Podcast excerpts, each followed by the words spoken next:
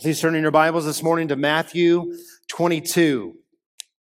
It's where we are this morning, Matthew 22. If you didn't come to church this morning with a Bible, there's a black Bible somewhere on a row in the seat in front of you. Grab that black Bible out. Turn it to page 828. Gospel of Matthew, chapter 22. Friends, this morning we continue right on in our study of Matthew's Gospel. If you're new to the Bible, Matthew, the one who wrote this Gospel, was one of Jesus' 12 closest followers. He had a front row seat to all of Jesus' ministry and, of course, to his death. He was an eyewitness to his resurrection from the grave. About 30 years after Jesus' ascension, Matthew wrote his memoirs about what he had seen and experienced during his time with Christ. What Matthew set out to show in his gospel is that Jesus of Nazareth is Israel's king. He's the Messiah promised by God who had come to rescue his people from sin and judgment. And yet, shockingly, and we're going to find out here even next fall as we get into Matthew, the end of the gospel, that Jesus, the way he takes up his throne is not by power and domineering, the way of the leaders on earth, but by way of his own sacrifice and death. The king lays down his life for his people and then is vindicated in the end by his resurrection. Jesus isn't merely crowned king of Israel by the time Matthew's gospel concludes, but King of heaven and earth. He is the Lord of all. This opposition to Jesus that culminates in his death on the cross outside Jerusalem has now kicked into high gear at this point in the gospel. Much of Jesus' final days are just filled with conflict with the Jewish religious leaders who hated him. Our text today is on Tuesday of Holy Week. For the better part of that day, the religious leaders had sought to trap Jesus with their clever no-win questions, to humiliate him before the people. Last week, we looked at the Sadducees' failed attempt to embarrass Jesus about the doctrine of the resurrection of the dead at the end of the age. Of course, that exchange came right on the heels of the Pharisees and the Herodians' failure to pin Jesus down about loyalty to Caesar. Friends, at this point, it just seems like these religious leaders are just grasping at straws as they try to find any argument that will stick against Jesus. Oh, let's try to entrap him with a political question. Nope, he won that round. Well, then let's embarrass him with a theological question. Nope, he won that round too. Okay, well, then let's get him with a moral question, with an ethical quandary. Maybe that will finally take Jesus down. We turn our attention to this moral question in our text today. Let's read together Matthew 22. We'll start in verse 34. I'm going to read down to verse 40. But when the Pharisees heard that he had silenced the Sadducees, they gathered together. And one of them, a lawyer, asked him a question to test him. Teacher, which is the great commandment in the law? And he said to him, you shall love the Lord your God with all your heart and with all your soul and with all your mind. This is the great and first commandment. And a second is like it. You shall love your neighbor as yourself. On these two commandments depend all the law and the prophets. This is the word of the Lord. Friends, each Sunday I give you the main point of the passage to help you understand the scripture better and to help me preach it better, to help me preach the agenda of the text rather than my own agenda. It strikes me today that this big idea from Matthew 22:34 to 40 mirrors the main takeaway from the entire scripture. Jesus even said in verse 40, on these two commandments, loving God, loving neighbor, hang all the law and the prophets. Jesus says the Bible's instruction to love God and neighbor summarizes our basic responsibility before God. Friends, if you want to know what God is calling you to as a follower of Jesus, you can boil it down to these two dominant priorities. Jesus says that the entire Old Testament depends. It's really the word hangs. It hangs like a door on its hinges upon these twin commands. It's like the Bible rests all of its ethical weight on these two massive love responsibilities. And of course, since Jesus is the great fulfillment of the Old Testament scripture, it's no surprise that the New Testament's instruction is aimed in the same way. It's aimed at love for God and love for others as well. What Jesus is saying is nothing in the entire Bible, listen, nothing in the entire Bible can be truly obeyed unless you are marked by these two things, love for God and love for others. Here's the main idea of the text that I pray will be the main idea of the sermon this morning. What matters most to Jesus is that you love God totally and love others selflessly. They asked Jesus, what's the first and great commandment? And Jesus says, here's what matters most to me. It's that you love God totally, you love others selflessly. Friends, again, this morning, I've simply broken apart that main idea into our outline this morning. Point 1 in verses 37 and 38, love God totally. Point 2 from verse 39, love others selflessly. I looked for a better adverb than selflessly. I couldn't think of one. What does it mean to love others as you love yourself? Selflessly is the best I could do. I even asked Chat GPT this morning. Guess what it said? Love others selflessly. I said, okay. Even the cyborg agreed with me. We're good. Love God totally. Love others selflessly. Brothers and sisters, I think there's a danger lurking in this sermon this morning. If you've been a Christian for any amount of time, you probably know these verses really well. Even if you're new to Christianity, the passage is so straightforward. Love God with everything you've got. Love your neighbor as you love yourself. Okay, let's pray. Let's go home. No, seriously, don't tune the word out this morning because it's familiar or because it's simple. Because as simple as it is, these words are profoundly challenging to obey, aren't they? I pray the Lord would do his work in us and among us this morning. Look at verse 34 again. But when the Pharisees heard that he had silenced the Sadducees, they gathered together, and one of them, a lawyer, asked him a question to test him. So Jesus had sent the theological liberals, the Sadducees, home packing. And so now the theologically conservative Pharisees hop back into the arena. And verse 35 indicates that it was one specific Pharisee that stepped forward to challenge Jesus. Matthew calls him a lawyer. Now, when you hear this word lawyer, don't get the wrong idea. He's not talking about a lawyer in a judicial court, but rather an expert in the Old Testament law, the law of Moses. This man that's interrogating Jesus is doing so from a position of authority and expertise in the scripture. But clearly his aim is sinister. I mean, Matthew tells us in verse 35 that the lawyer's aim was to test Jesus. He didn't approach Jesus to learn from him, but to expose him, to prove that this backwater rabbi from Nazareth was a fraud, was an imposter. He asked Jesus, according to verse 36, "Teacher, which is the great commandment in the law?" Of course, by great, the lawyer is asking Jesus, which Old Testament command is the greatest? Like, what's the Michael Jordan of the greatest commands, of the Old Testament commands? What's the Rembrandt rule that I'm supposed to follow? He wants to know the commandment that has the central dominating importance for our lives. Friends, what the lawyer was trying to do was to get Jesus to weigh in on a popular debate of that time.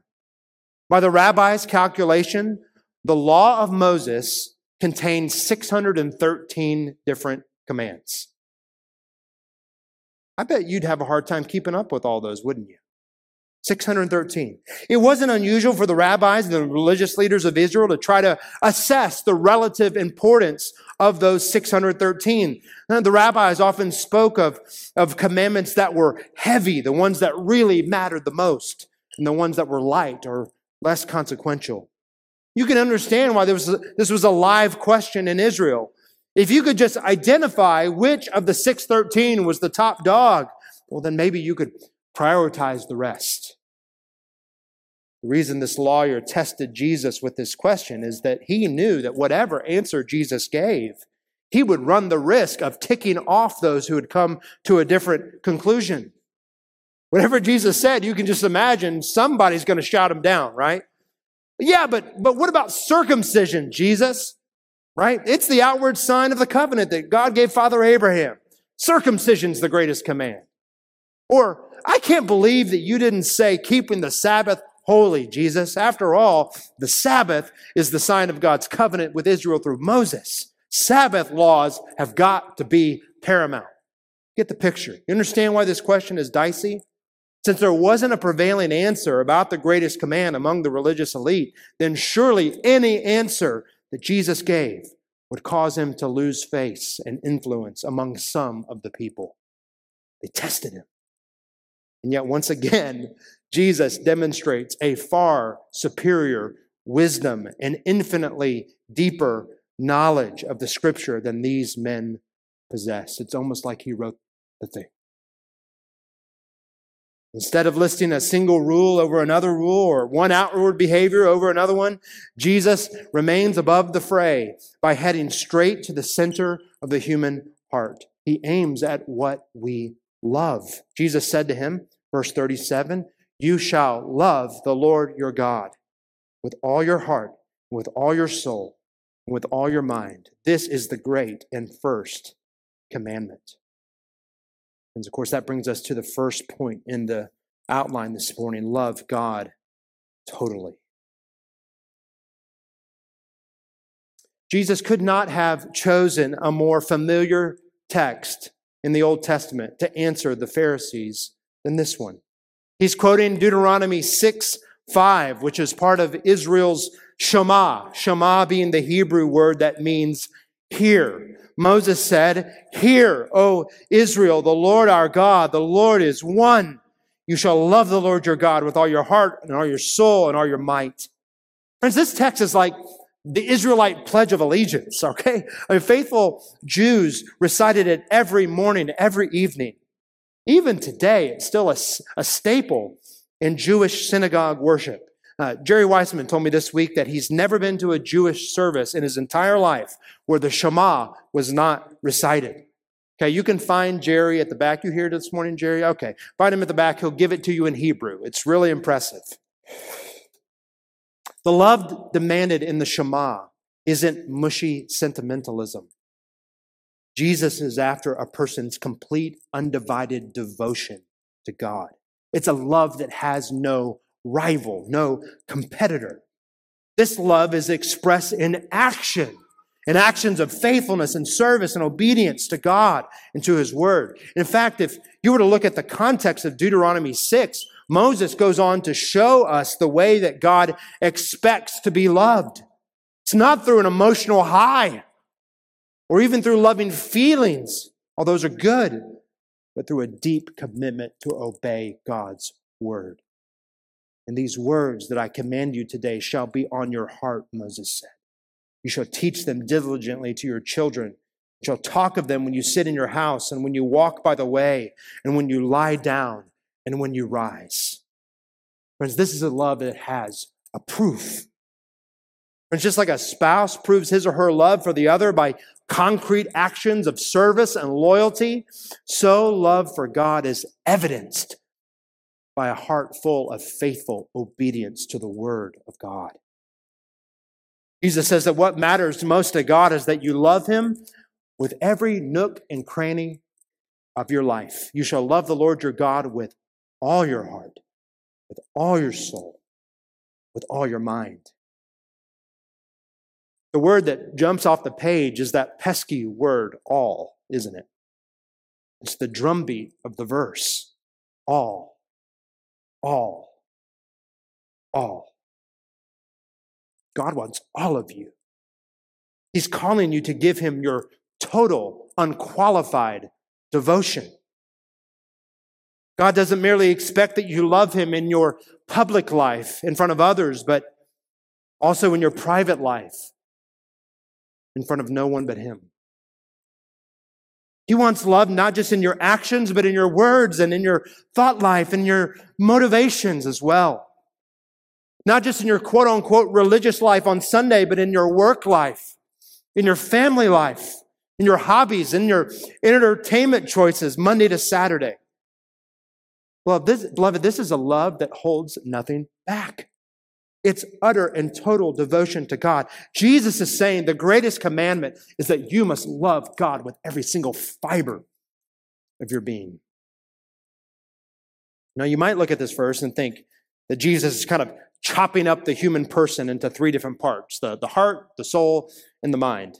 But that's not what's going on here. Friends, anytime the Bible speaks of our anthropology, who we are as human beings created in God's image, it consistently speaks of us in two parts, body and spirit, material and immaterial, physical and spiritual, exterior, interior. What Jesus is doing here, though, is reminding us that our spiritual life, the interior core of who we are, is to be totally and exclusively pointed toward God. And here's the thing. If you love God on the inside with your heart, soul, and mind, well, then you'll love God on the outside with your body as well. These descriptors that Jesus uses, heart, soul, and mind, they overlap in meaning quite a bit, but I do think understanding them separately is helpful. The heart in Scripture, it speaks of a center of a person. It's the operating control system of your life. It controls, the heart does, what you desire, what you value. Your heart is closely associated with your will. It fuels your decisions and your plans. So if I say to my wife, Lindsay, I love you with all my heart, I don't just mean that I get a tingly emotional sensation when I see you. I mean, I love her with all that I am. My will is committed to her entirely. Friends, this is what this verse is getting at. God is calling us to love him at the core of our very person, which then fuels every decision that we make in this life. To love God with your soul is to love him with your deepest desires and longings. It's a love that animates your entire being. It's like the blood that pulses through the veins of your spiritual life. I think our opening hymn is aimed at this very thing, this all of your soul love. He's saying, "O come, all you faithful. O come, let us adore him, Christ the Lord." Adore him. Not just sing to him, not just say nice things about him. Adore him. Beloved, God is calling us to cherish him, to treasure him, to prize him, to love him. Can you honestly say that this is your heart's desire and pattern? Is your heart satisfied in all that God is for you through Christ? Do you find your all in him, or is your greatest passion and energies devoted elsewhere? Finally, Jesus says that what matters to God above all is that we love him with our minds. It's interesting that the Shema in Deuteronomy 6 doesn't include the mind in the list of love. It says that we ought to love God with our might, our strength, our resources. But here, strength drops off and Jesus adds the mind instead. Friends, what does it look like to worship God with your mind? Well, at the baseline level, it means that God is honored when we think. Say that again. God is honored when you think. That's good news, isn't it? That you don't have to somehow check your mind at the door when you approach Christianity. Even as we exercise faith in the Lord Jesus, the Scriptures never compromise good logic, and God's Word is always deeply rooted in the facts of history. Kids, one way that you love God with your mind is when you work hard at school and devote yourself to your studies. Did you know that? God gave you your mind. Now love him by using it well for his glory. Even your academics ought to be an expression of your worship to the Lord. Friends, loving God with your mind means that you think well in relation to him. It means that you're not satisfied with inaccurate thoughts about who God is and what he's done. You want to think carefully, even precisely, about the Lord.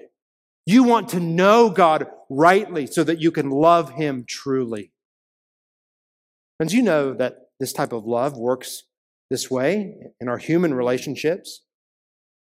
What would you think if I came up to you and said, let me tell you about my wife, Lindsay? She's amazing. She's a Yankee from the North. She has platinum blonde hair. She hates football. What would you think? Did I honor Lindsay with how I described her? I mean, other than the amazing part, nothing what I said about her is true. Nothing what I said about my southern brunette football-loving wife was accurate.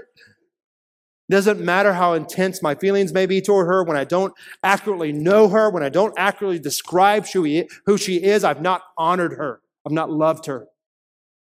Friends, if we know this dynamic to be true in human relationships, then why would we ever be satisfied with a subpar knowledge of the Lord, the one who created us and redeemed us through the blood of his Son? Because let me ask you, do you consider yourself a theologian? Do you consider yourself a theologian? I'm not asking this question of just the seminary guys in the room. I'm asking every single Christian here this morning, do you consider yourself a theologian? I'm not asking if you're formally trained or if you have certain educational credentials. None of those things are required by the Lord. What I'm asking you is if you consider the study of theology, the study of who God is and his word, one of the chief ways that you can love him. Listen to Psalm 111:2. Psalm 111:2. Great are the works of the Lord. Does anybody know the next word? Studied by all who delight in them. Great are the works of the Lord, studied by all who delight in them. Not just praised, right? Not just looked at, studied with our minds. In other words, friends, we only delight in the works of our God with our hearts to the degree that we study those works with our minds. Beloved, do you consider our God and his word worthy of being studied with every ounce of your mind's capacity? Or does even my mentioning this topic of theology make you yawn a bit? Friends, each one of us is a theologian. We all think about God in some way. We may think poorly about him and inaccurately of him and thus be a very poor theologian, or we may commit ourselves to think so accurately of him and descriptively of him that we love him with every faculty of our being in our mind. None of us is off the hook. We're all theologians. The question is, what type of theologian are you? Some of you may be thinking, well, John, that sounds like the type of kind of stuffy, ivory tower Christianity that I just want nothing to do with. I understand where you're coming from. We're not after a highbrow intellectual discipleship to Jesus that never translates into the stuff of real life. That's not what we're after. What we're after is a robust, God-honoring theology that then fuels God-honoring doxology. Again, think about my illustration with Lindsay. I love her best when I know her best. When I know who she is, my heart responds with praise and love and affection. Beloved, if this is how the Christian life works. When the light of God's word is studied and known and meditated upon, it produces the heat of affections for him in the furnace of our souls. Light and heat. Heat and light.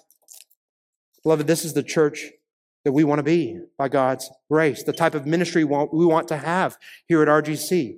We want to be a people that think about and study and know the truth. We fill our services to the brim as best we can with the Scripture. We sing songs that are full of good theology. We preach sermons that are very theological. But none of that good theology is an end of itself. Deeper knowledge is meant to lead us into fuller worship and more faithful lives. I think it was the 20th century Welsh pastor Martin Lloyd-Jones, who once said, "I spend half my time telling Christians in my church, study doctrine, and the other half telling them that doctrine is not enough." So true. There needs to be an open pipeline between the head and the heart. Doctrine is for devotion, friends. Theology is for doxology. Truth is for love. How are you doing in loving God with all your mind? Friends, can you imagine how your life and the life of our church might be different a year from now if every single one of us devoted ourselves to the deep study of God through His Word? What would it look like if brothers and sisters just got together regularly to read the Bible together, to discuss good theological books together? I know that goes on already here in Redeeming Grace Church. I'm so grateful for it. But what if it became an abnormal thing in our church for a person not to be engaged in that type of intentional study of the Bible with others? Friends, I think it would revolutionize lives. I think it would revolutionize this church.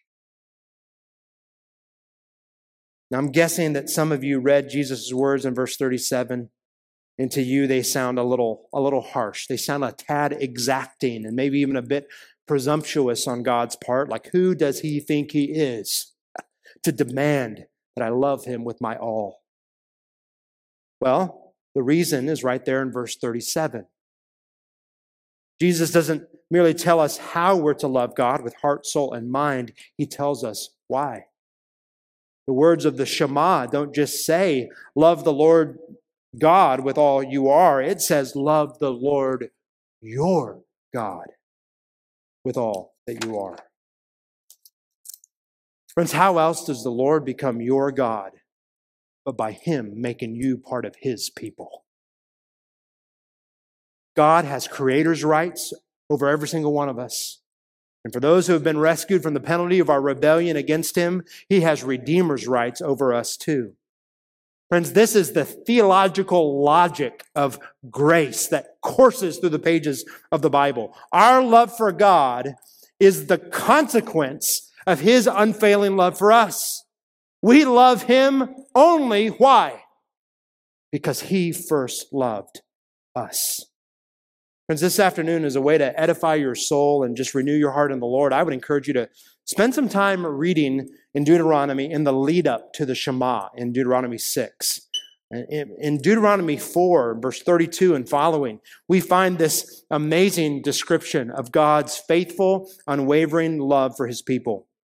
Moses says things like this: "Has any people heard the voice of a God speaking out of the midst of the fire as you have heard and lived? Has any other God rescued His people from another nation by signs and wonders and an outstretched arm and a mighty hand like the Lord your God did for you?" In other words, hear, O Israel, the Lord your God is one. He's the only God, and yet He's your God. The reason that God demanded such unwavering devotion from His people was His own unwavering covenant commitment to them. Friends, of course, this logic of grace, it does not stop when you get to the New Testament. It intensifies in the New Testament.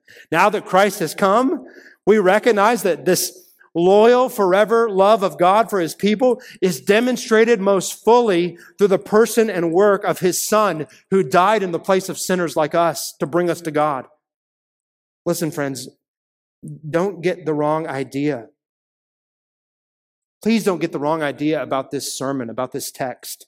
If you're a Christian, if you've repented of your sin, and you put your trust in Christ to save you from the penalty of your sin, committing yourself to love God is not to get His attention or curry His favor or to barter for His love. That would mean, if that were the case, that that's why we loved God, is to just get Him to love us, that would mean God's love for you would ebb and flow with your love for Him. How horrifying would that be? Praise God, our love for Him is merely the fitting response to the fact that His eternal love, His gaze of affection and grace is already eternally fixed on us because we are his through Christ. Friends, are you here at church this morning with a cold heart? Is your heart distant from the Lord? Jesus isn't calling you to warm it up with your own self-made kindling. He's beckoning you to stand by the fire of his own love for you in Christ. Friends, meditate on what you deserve because of your sin and rebellion against God.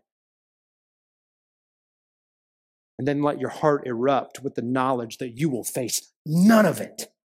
None of the hell your sin has earned because of the matchless love of God.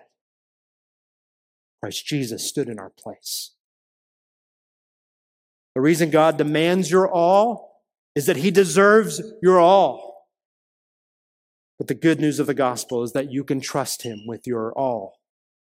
He'll never betray you.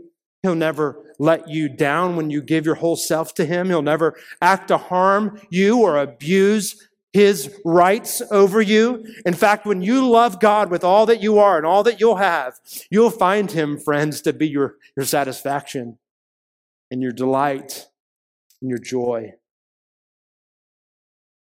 Paul wrote in 2 Corinthians 5:14, "For the love of Christ controls us, because we have concluded this, that one has died for all, therefore all have died. And he died for all, that those who live might no longer live for themselves, but for him who for their sake died and was raised." We love because he first loved us. Brothers and sisters, love God totally. Number two, love others selflessly. After stating the greatest and foremost command, Jesus continues in verse 39, "And a second is like it. You shall love your neighbor as yourself." Friends, here's the twist in the story. The Pharisees asked Jesus for the great commandment, singular, and then Jesus gives a plural answer. Why? Why do you think Jesus added another commandment? I think what Jesus wants us to see is that love for God, friends, is superglued theologically to love for others, right? It belongs together like peanut butter and jelly. Just don't know the one without the other unless you're weird, right? You can't love God truly, Jesus says, unless it results in a demonstrable love for neighbor. And you can't truly love your neighbor unless you love God with your all. In verse 39, Jesus quotes Leviticus 19:18. We read the passage earlier in the service. I don't know if you noticed, but Leviticus 19 is really just an extended application of what it looks like to obey the Decalogue, the 10 commandments found in Exodus 20. In fact, in his response to the Pharisees in Matthew, Jesus picks two different Old Testament verses that summarize the first and second tables of the 10 commandments. The Shema in Deuteronomy 6:5 summarizes the first table of the law, the first four commandments, which are vertically oriented toward our relationship with God. So love the Lord your God with all your heart, soul, and might. Well, that is an echo, isn't it, of the first command of the 10. You shall have no other God before me. Leviticus 19:18, on the other hand, summarizes the second table of the law, the last six commands of the Decalogue that are aimed at human relationships. Honor your father and mother. Shall not murder, commit adultery, steal, bear false witness, covet. In fact, if you just pull out your worship guide for a second and look at the Leviticus passage, chapter 19, you'll see that verses 9 to 18, again, are just an extended application of the second table of the law. What does it look like to love your neighbor as yourself? Just let your eyes scan over the text, verse 9 and following. It looks like caring for the poor and the downtrodden with your resources. It looks like not taking from others what's not yours. It looks like telling the truth to those in your life. It looks like grace and mercy toward the needy, since you honor and fear the Lord. It looks like impartiality in court and advocating for justice. It looks like the absence of hate or violence or vengeance. You see, friends, Jesus is not giving separate commands with this titanium firewall between them. No, he's saying the first commandment is the basis for the second commandment. You love neighbor best when you love God most.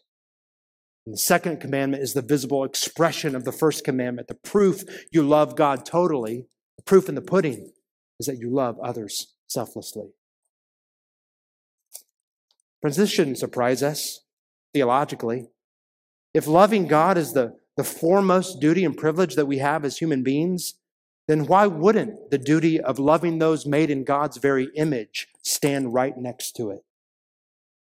We love God, so we love the reflection of God, men and women and boys and girls. No matter their age or sex or ethnicity or skin color or status or health, or even the relationship with God. God calls us to love them all as unto him.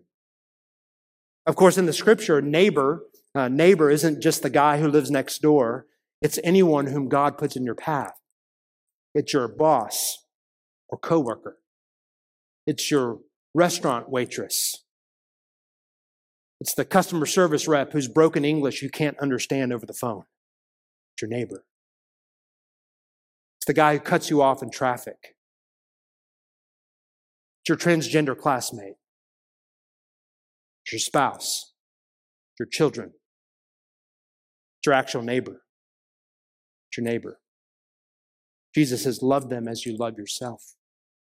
Notice what he doesn't say. He doesn't command us, love yourself. He assumes that we'll do that without any coaching at all. Right? Jesus starts with something that is inborn within us. We all have a natural God-given instinct toward self-preservation and self-fulfillment, right? You want food and water to keep yourself alive. No questions asked. You want adequate clothes and shelter. No questions asked. You want to protect yourself from harm or sadness. You want satisfaction in your life. You want to enjoy life with friends and loved ones. Again, Jesus doesn't command us to love ourselves. He assumes it. But neither does he say, instead of loving yourself, love others. Of course, we all know the human tendency in our sin is toward pride and selfishness. There is a type of self-love that is sinful. But that's not what Jesus is talking about here. Friends, none of the things I just ticked off a second ago are sinful. In fact, God has hardwired us to want to live and to want to thrive and to want to be safe and happy. Jesus assumes that we will all work to take care of ourselves. It's what normal, healthy humans do. Jesus doesn't command self-love, nor does he replace it. Rather, he says, love others as you love yourself. The big word there is as. It's very similar to the golden rule in Matthew 7. As you wish others would do to you, so you do to them. I love how Pastor John Piper said it. Make self-seeking the measure of your self-giving. If you're energetic in pursuing your own happiness, be energetic in pursuing the happiness of your neighbor. If you are creative in pursuing your own happiness, be creative in pursuing the happiness of your neighbor. If you are persevering in pursuing your own happiness, be persevering in pursuing the happiness of your neighbor. So, John, well, what does this look like? What does it look like to love my neighbor as myself? Well, how about things like this, friends? Do you seek friends for yourself? Be a friend to others. Do you want food when you're hungry? Don't hesitate to feed your neighbor. Do you want good grades in school? Help your classmates get good grades too. Do you desire grace and mercy when you mess up? Extend that same grace to others when they mess up. You want a hug at the end of a long day? Show tenderness to others in your life too.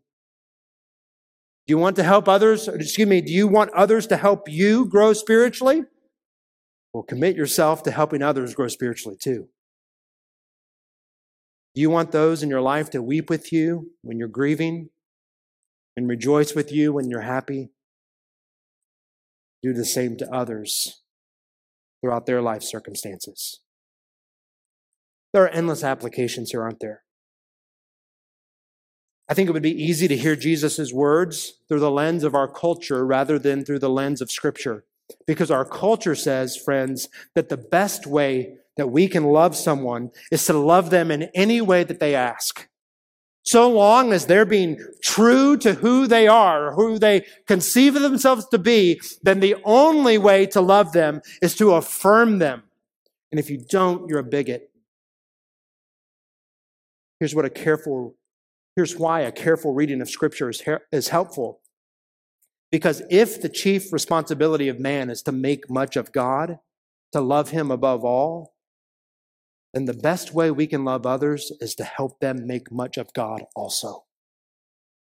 Therefore, it cannot be loving to affirm or celebrate someone's sin. Sometimes love, friends, is shaped by the hard edges of the truth. Sometimes love is tough. Sometimes it has to choose between righteousness and a relationship. Why? Because what we desperately want for them, most of all, is for them to love God, and to understand His ways, and to look to Christ for the forgiveness of their sins and for a transformed life, not for them to have a fleeting feeling of affirmation. Yes, by all means, friends, don't be the one as a Christian who ditches the relationship. If it severs, let them be the one who severs it. You may be their only bridge to Jesus. Oh, but friends, by all means, don't unwittingly be a bridge away from Jesus by affirming their sin. Love neighbor as you love yourself. It's only possible if you love God first. Beloved, these words from Jesus were so earth-shattering that when the New Testament authors like James, Jesus' half-brother, wrote his epistle, he called Jesus' words that we are studying in verse 39, the royal law. It's no longer the law of Moses. It's now reframed as the law of the king. In other words, this is what it looks like to live practically underneath the reign of King Jesus. What does it look like? To love your neighbor as yourself. Here's how it happens. Jesus, by His Spirit, transforms us by His grace. And as we find our all in Him, He begins to strip from us the pride and selfish ambition that once ruled our hearts. By His mercy, what God does in conversion is to pour out His Spirit, and by pouring out His Spirit, to pour out His love into our souls through Christ so that we are content and satisfied in Him. And that love that the Spirit pours out, friends, it's not like a little drip, drip, drip from a faucet that's not turned all the way off. It's like a raging river that then overflows its banks into the lives of others. It's an overflowing love and joy that spills out in acts of service and love and kindness. It's like Christ bends our inwardly curved gaze upward first and then outward toward others. Church family, one of the primary evidences of our love for neighbor is our prayer life. Both our individual prayer lives and our participation in corporate prayer in the life of the church. Let me ask you, if God answered every one of your regular prayers. God answered every single one of your regular prayers. Who in your life would become a Christian? Because you're praying for their salvation.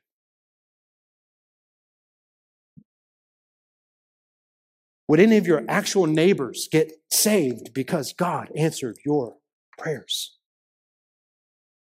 If God answered every single one of your regular prayers, who in your life would be growing and thriving spiritually? Who would have more stability, more joy, more comfort in Christ? Beloved, I would be remiss if I didn't say this morning what I've said so many times from this pulpit.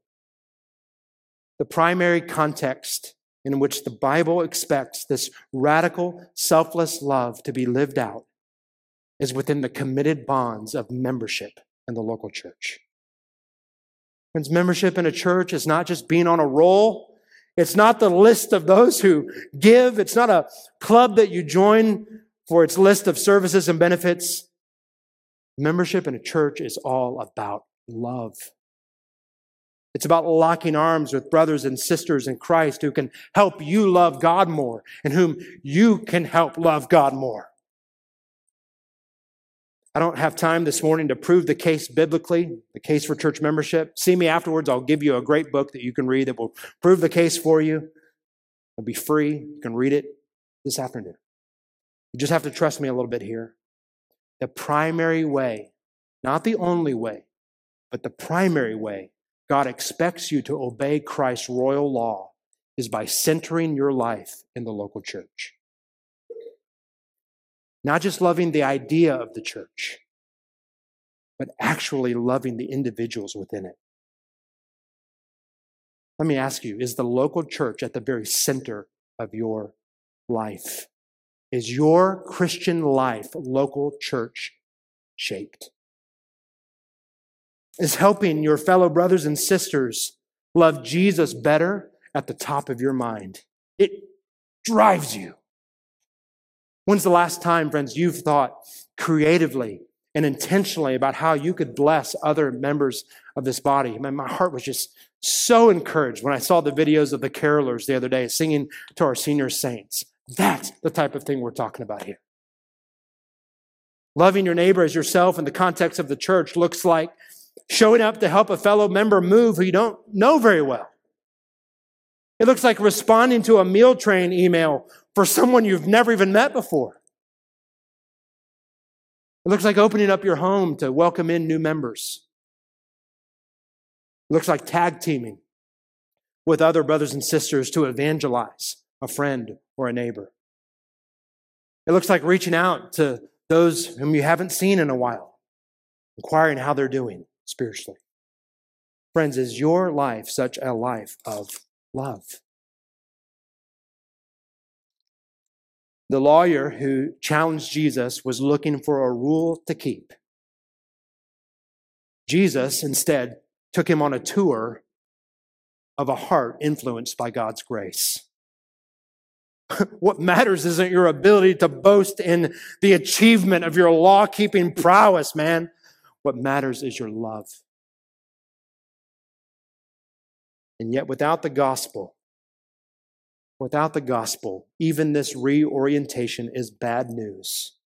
Because here's the thing, not one of us has loved God with his or her entire being.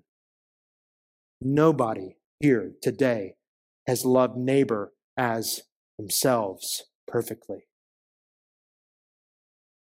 Only one has. If any of us are to have any place in the kingdom of God, it won't be because we earned it through our flawless love, but only because we're united by faith to the one whose heart, soul, and mind was always devoted to the Lord his God. The one who never once failed to love his neighbor as himself. Friends, just praise God this morning. Our track record of love is not what merits salvation, but Jesus' track record of love. The command to love God totally and love others selflessly, it just pushes us back into the arms of God's mercy. In just 3 short days from the time Jesus concludes this conversation with the lawyer, he would demonstrate his preeminent love for God by becoming obedient to the Father to the point of death on the cross. He publicly proved God's justice and his mercy in one single act of love. In that very act of supreme devotion to the Father, Jesus would prove that no one has loved neighbor like he. On the cross, Jesus became the sin bearer, not for his own sins, but for ours. Jesus was broken to heal you. He was cast off to bring you near. Jesus thirsted so that you might drink of a water that will never run dry. He was stripped of honor so that you might be clothed in his righteousness.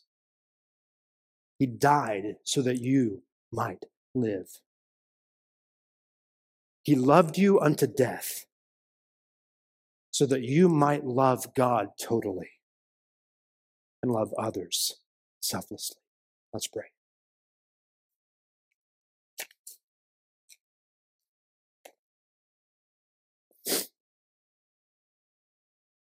Lord, we confess this morning that we are incapable of summoning up this type of love within us. So often our hearts are cold toward you and distant.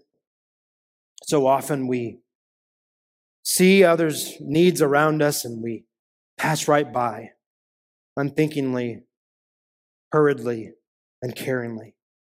Oh, Lord, by your Spirit, transform us from the inside out, so that when someone looks at us and when someone looks at our church, what they see is a person, is a brother, is a sister, is a boy, is a girl, is a congregation who loves you with all their heart, soul, and mind, and loves others as we love ourselves. Father, do this work in us by your Spirit, we pray in Jesus' name.